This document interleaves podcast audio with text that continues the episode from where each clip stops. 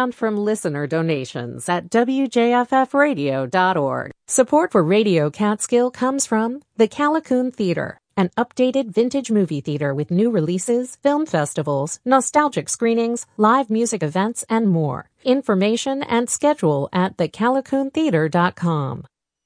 On the next On Being, Nobel physicist Frank Wilczek on beauty as a compass for deep truth. I tried to write an equation which captured the way it should work, and the equation almost wrote itself. And it, it was just so pretty that I knew it had to be correct, and that turned out to be the key to a very important investigation. I'm Krista Tippett. Join us. Monday afternoon at 2 on Radio Catskill. Good morning. Welcome to Catskill Character. I'm Donna Fellenberg, and today I'll be speaking with Santa Claus.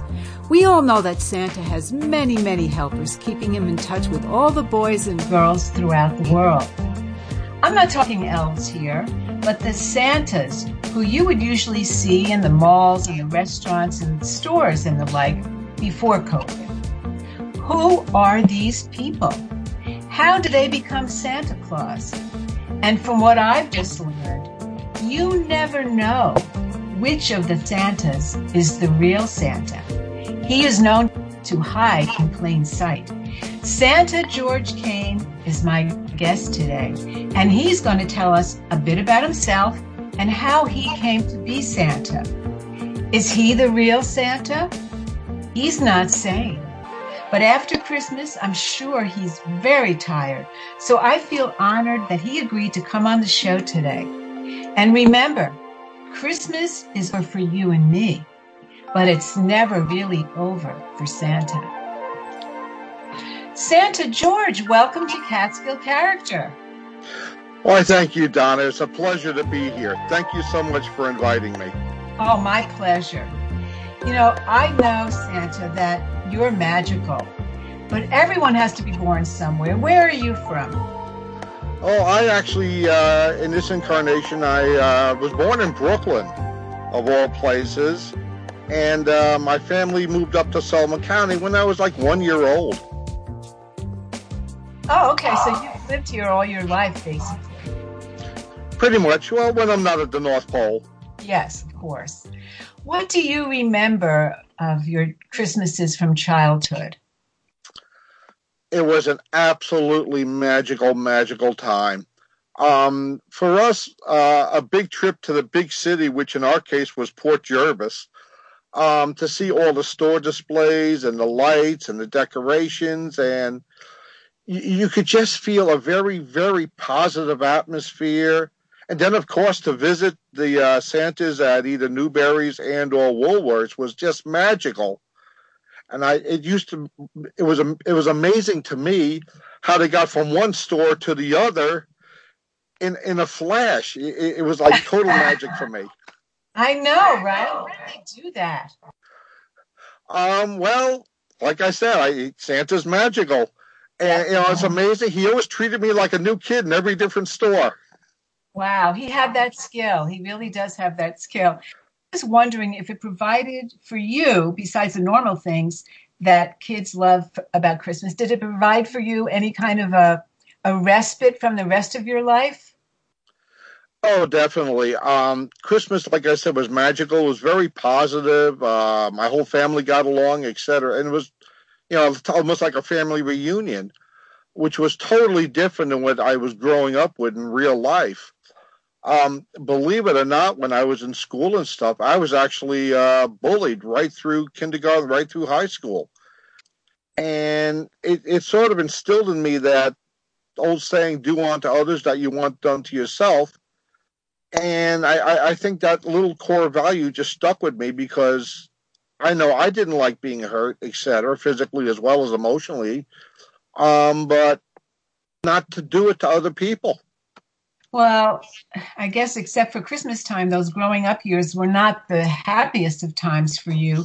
What did you do when you got out of high school? Well, I, I did several things. I played in a band and uh, I tried joining the service, uh, but unfortunately, I slipped on some water running upstairs and cracked both kneecaps. So so much for that. Oh. And uh, after that, I, I became uh, an EMT and later on a scuba instructor, and those two were pretty much my career for the uh, next fifty some odd years. Wow. Well, being an EMT really puts you face to face with the grim realities of life and, of course, death. How did you cope with all of that? Um, there's always a couple cases that that stay with you the rest of your life, but what what you have to do is you have you get to realize that while you you're coming across probably the worst that humankind has to offer in many ways. In many ways, there are many people who they're alive because of you and your team. And you know, once in a while, a young child will come in and ask for me, and I honestly I don't know this child from anybody, and they're like, "You saved my life," and I'm sorry for me, the tears just come. I mean that that.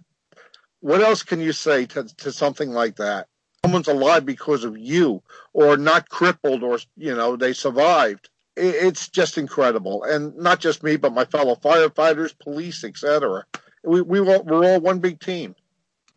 The way you cope with the darker side of being an EMT is remembering all the positives, remembering that you you're saving lives and you're helping people.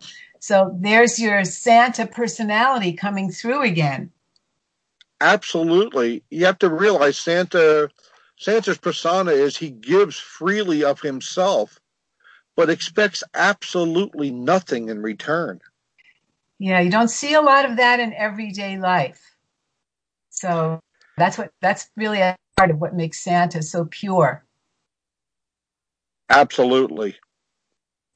And you said you were also a scuba instructor, a diving instructor. And I've got to tell you, I've never actually scuba dived, but I have gone snorkeling a, a couple of times. And I found it to be terrifying. You know, all my friends were paddling around and, you know, oohing and eyeing, oh, this is beautiful. I was terrified. Every time I would put my head down under the water, I'd see these reeds and I'd think, oh my God, I'm going to be pushed right up into it. The only thing that gave me any kind of uh, a sense of relaxation, this is so embarrassing, but I would look at my nails that I had just had polished before I went on vacation. I'd say, okay, this looks pretty. I'm just scuba diving. I'm here. Everything is cool. But in my heart, I was terrified. So, how did you help your students who perhaps also had fear about doing what you were doing? Well, we start them off literally in baby steps. Um, we first talk about what we're going to do, and then we uh, practice the techniques in the shallow end where all they have to do is stand up if they think they have a problem. And we gradually work towards the deeper end, doing the exact same thing, the exact same repetition. And in the pool, of course, it's a pretty safe environment. And as an instructor, you're you're trained to handle virtually any emergency the students can come up with. When they're ready, you then proceed to a safe open water environment. And for us, we had we went to a place called Dutch Springs Quarry, where they had teams of uh, EMTs, etc., rescue if needed. It was an enclosed environment, uh, perfectly safe for everybody. Uh, and then gradually went to uh, fresh water, and then if they wanted into salt water. Some divers have never been in salt water in their life. Other ones you can't keep them out of it. It's just baby steps, really you were living in Yulan. There's no, you know, major body of water to go scuba diving. Well, actually, um, my front yard is Bodine Lake, and I've been in there hundreds of times. I pretty much know the whole bottom of that lake, and it was just just fun for me. Once again, it's a safe environment. I know it so well. Um, of course, no guarantee that something can't happen, but pretty pretty pretty highly unlikely.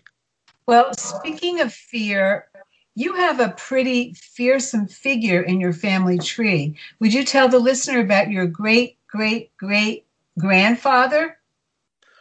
Oh my, yes. Uh, believe it or not, uh, my great great great great grandfather was an actual Golden Age pirate, mm-hmm. and he you're right, he was very fearsome. Um, his real name was Hezekiah Yitzhak Handel, uh, which I always joke around. He's the most famous pirate you never heard of. But none of the pirates uh, went under their real name for fear that there, you know, there could be retribution on their families, etc. So he changed his name from Hezekiah Yitzhak Handel to Israel Hands. And he was actually Blackbeard's quartermaster and second in command. So uh, we have actual family stories of the real Blackbeard and what it was like to, uh, you know, sail with him, etc. Uh, he he was an interesting character. You got very interested in this guy, Israel Hands, and you became a, a reenactor. You think there's a thread connecting that to you becoming Santa Claus? I was fairly shy originally, but when I became the pirate, I found I was much more outgoing. I mean, it was me, obviously the same person, but there was something different about when I became the pirate. Uh, I was me, but I wasn't. And yet, the real me, I think, is what came out. People were interested. You know, it was amazing when I would show the different weapons and and demonstrate them and actually let them hold some of them. Uh, it just became a, a, a wonderful, wonderful part of my life. His middle name was Yitzhak. You speak Hebrew. I'm thinking maybe you're a Jewish Santa Claus. well, believe it or not, yes. And that has not been a hindrance. I mean, after all, if you think back, the reality is Jesus himself was uh, Jewish. As a matter of fact, many called him rabbi. So the core teachings um, are not uh, opposing each other, especially the do unto others as you yourself wish to you know have done to you. If you don't like it being done to you, don't do it to somebody else. And of course, peace on earth, goodwill to all mankind. What could be more universal than that? Becoming this other part of your persona, I think, absolutely led to you becoming what I happen to think is one of the most interesting Santa Clauses I've ever heard of. So let's take a, a, a quick break here, George, and we'll come right back. This is Catskill Character on WJFF Radio Catskill, and I'm your host, Donna Fellenberg. After a short break, I'll be back with more from today's guest, Santa George Kane.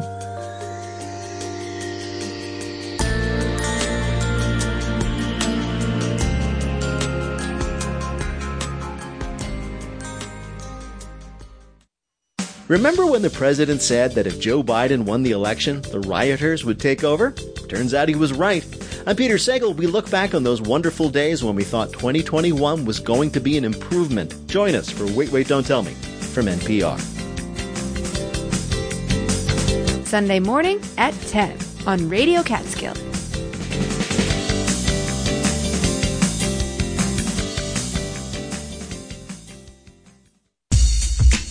WJFF Jeffersonville W233AH Monticello Streaming online and on the web at WJFFradio.org. 845 482 4141. This is Catskill Character, and I'm your host, Donna Fellenberg. If you've just joined us, my guest today is Santa George Kane. Santa George told us a bit about his history in the first half of the show, shared that his great great great grandfather, Israel Hands, was second in command to the pirate Blackbeard. This opened up a whole new world to George, and he became a reenactor in the world of the golden age of pirates. And before the break, Santa George told us how being a pirate reenactor eventually led to becoming Santa Claus. Let's get back to it.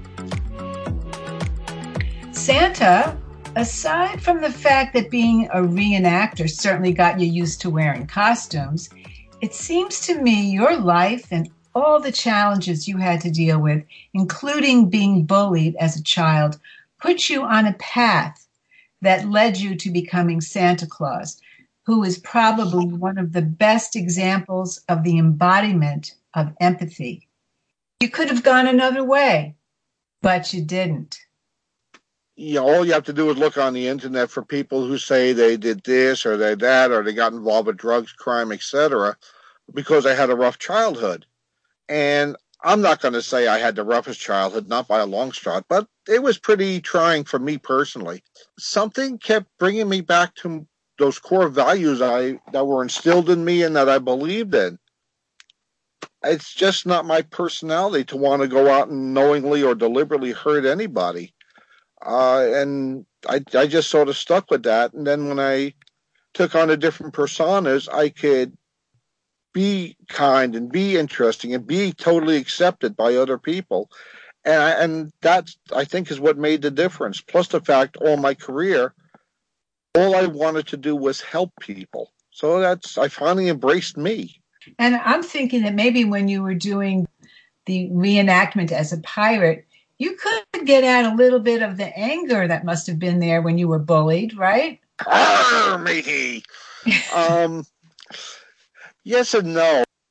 I could be a very fearsome person as the pirate, but what's interesting is that being able to do it, I knew I didn't want to do it. I, I think they said it best in Spider Man with great power comes great responsibility. And it's absolutely true in any of the personas, especially uh, being Santa, uh, you know, that naughty and nice thing. I, I, I didn't have to learn how to be Santa. God, by, by the grace of God, uh, just with my personality, that's what I became. And something magical happened when I really started doing that. Um, we say that the spirit of Saint Nicholas, the original, comes upon those who have a pure heart, and they truly do become Santa Claus. After I was stopped in the mall by a whole bunch of kids uh, who, even though they had the mall Santa there, uh, were following me. My wife, Debbie, said, You know, you have that personality, and kids are just coming up to you. Why don't you? So we went to a store and she found a onesie complete with the butt flap and the closed feet and everything. And we uh, got a dollar store hat, Santa hat, and the rest, as they say, is total history. She gave you the final push. Oh, absolutely. And as Mrs. Claus, she was oh su- such a good backing. I, I I could never ever ever have even begun to to do it without her. And that she she was just the uh, she was my rock.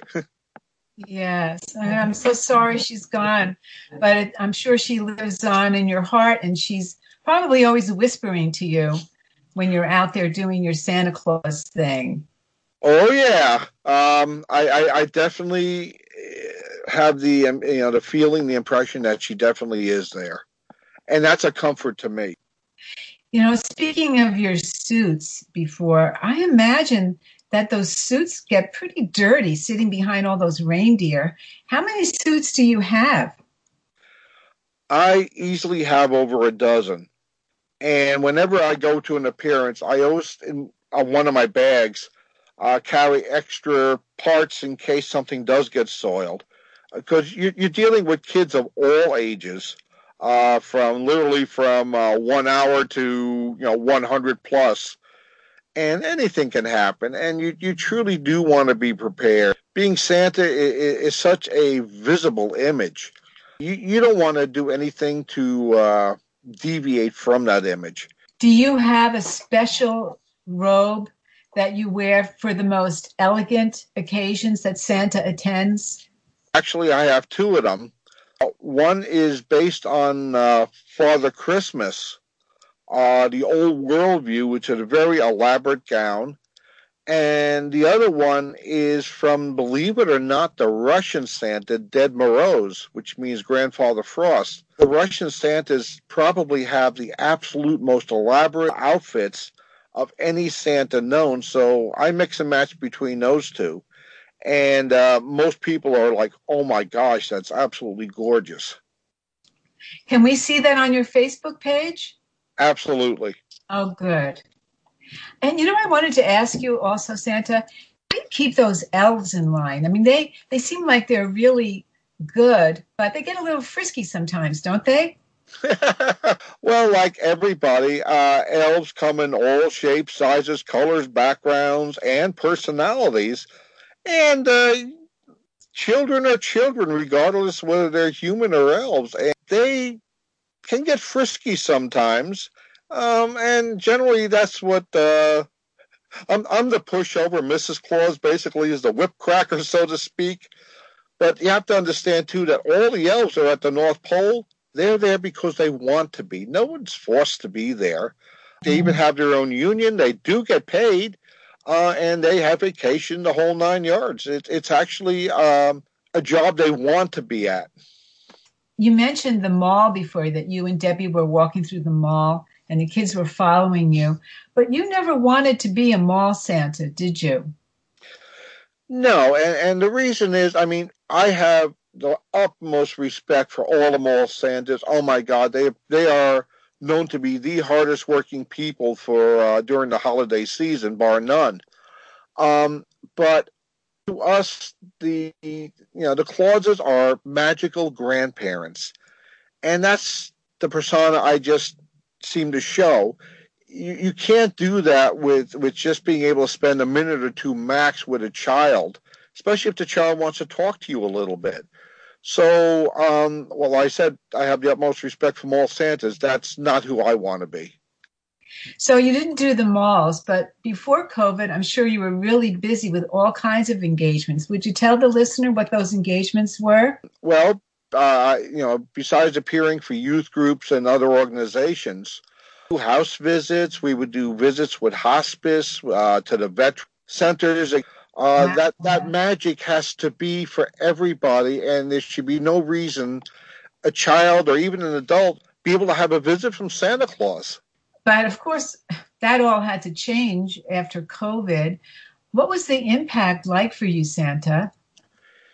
Well, the impact not just for me but for all the Santas was pretty much devastating, and and not just because of the of the lack of jobs now, um, we're all outgoing and loving people.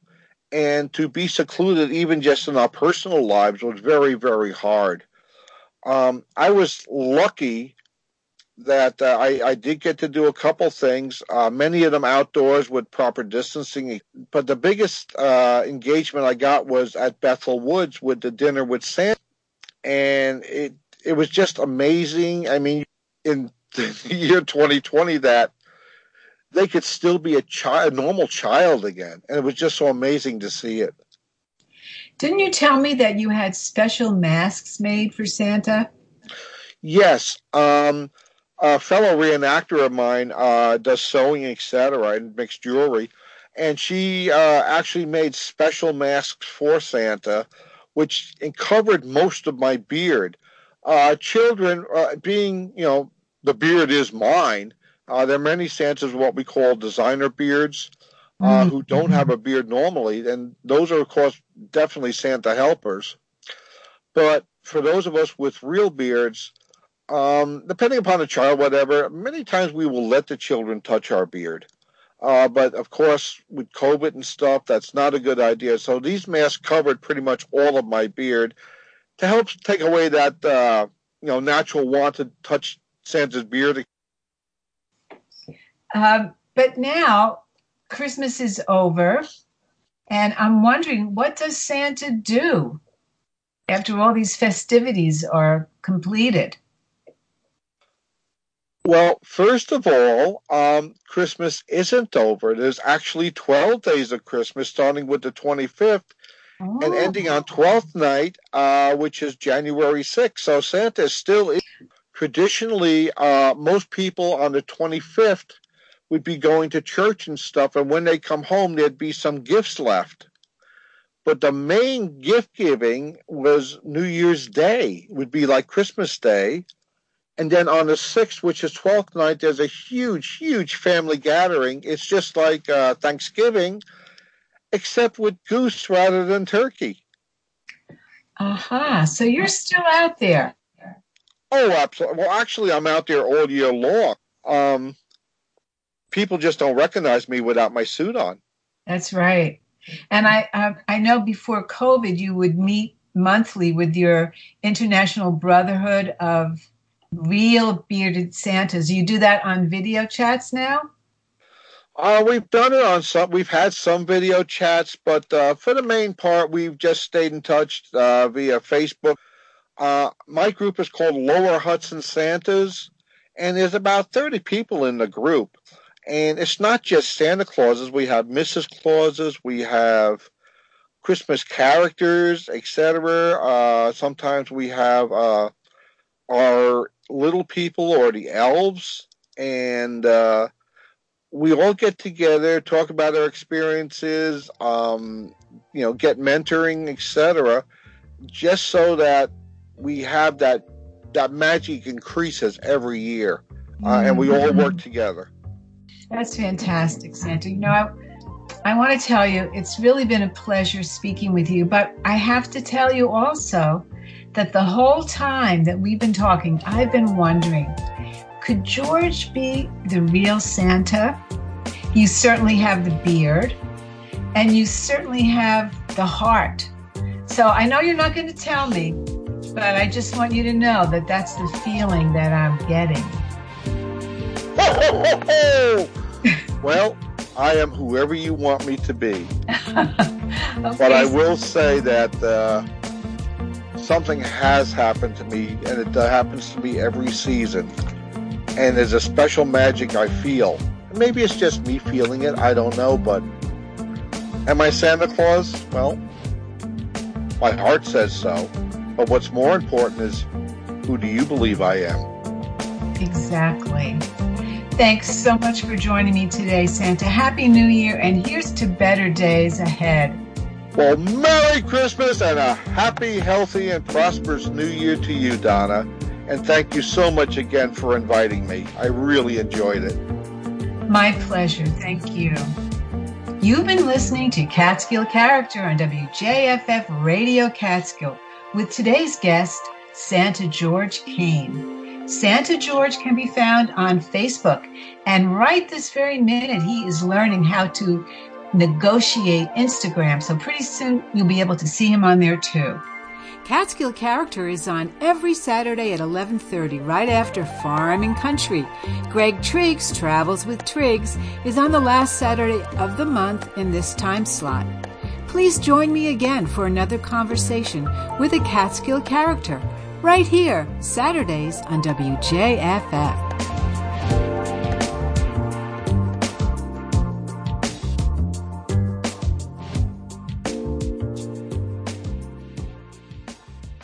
Support for Radio Catskill comes from the Callicoon Theater, an updated vintage movie theater with new releases, film festivals, nostalgic screenings, live music events, and more. Information and schedule at thecalicoontheater.com. Support for WJFF comes from Two Queens, offering coffee, tea, and bees, located in Pete's Plaza, Narrowsburg, New York. TwoQueensCoffee.com. And from listener donations at WJFFradio.org.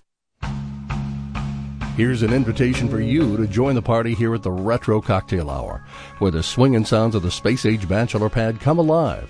Every week we serve up classic tiki tunes, private eye jazz, groovy bossa nova, and other incredibly strange music. I'm Daryl Brogdon. Join us for a hi-fi highball, the Retro Cocktail Hour. Wednesday night at 8. Every week on WJFF Radio Catskill. This week's On the Media, as cable news hosts watched chaos in the Capitol, they struggled to find the right words to describe the perpetrators. Protesters, uh, rioters, domestic terrorists, insurrectionists. I don't want to call them protesters anymore. I want to call them rioters or mobsters. Don't miss this week's On the Media from WNYC. Saturday afternoon at 4 on Radio Catskill.